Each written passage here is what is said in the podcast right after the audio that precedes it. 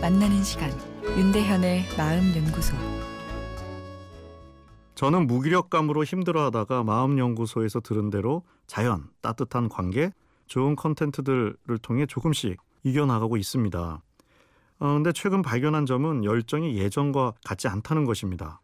나이가 들면 그런 건가 생각하다 에, 저 참고로 전 20대 후반인데요. 어르신들을 보면 나이와 상관없는 것 같기도 하고요.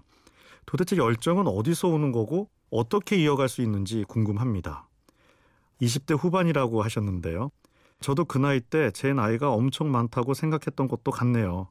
아, 그때 지금 제 나이인 분들을 보면 도에 통달하여 삶의 결정에 고민도 없고 마음도 편하시겠지 생각했었습니다. 아, 그러나 막상 지금 제 나이가 되고 보니 도는커녕 사춘기 소년과 비슷한 마음도 보이고 또 한 20년 더 흘러야 철이 좀 들려나 하는 생각마저 듭니다. 무기력감은 삶의 가장 큰 문제 중의 하나입니다. 우울증의 가장 핵심적인 증상도 무기력감이죠.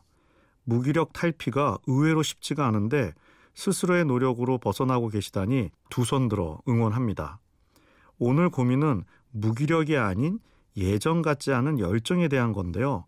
둘 다 삶의 에너지와 관련된 용어들이긴 하지만 차이가 있습니다.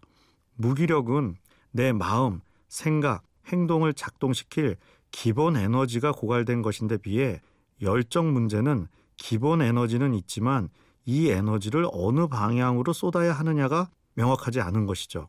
내가 누구이고 무엇을 해야 하는가 하는 정체성의 고민이 많다 보면 열정이 이 한 방향에 집중되기 어렵습니다.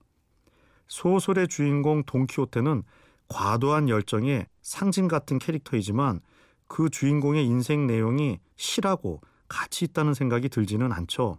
삶의 방향이 삶의 실체가 아닌 망상 속에 허구를 쫓았기 때문이죠. 방향성에 대한 고민이 없는 과도한 열정은 내 삶을 오히려 힘들게 할 수도 있습니다.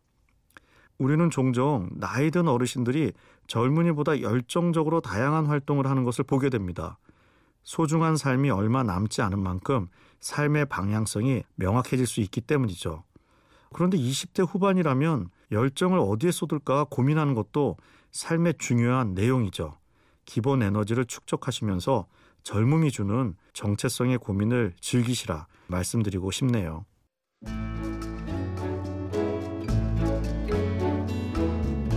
윤대현의 마음연구소 지금까지 정신건강의학과 전문의 윤대현 교수였습니다.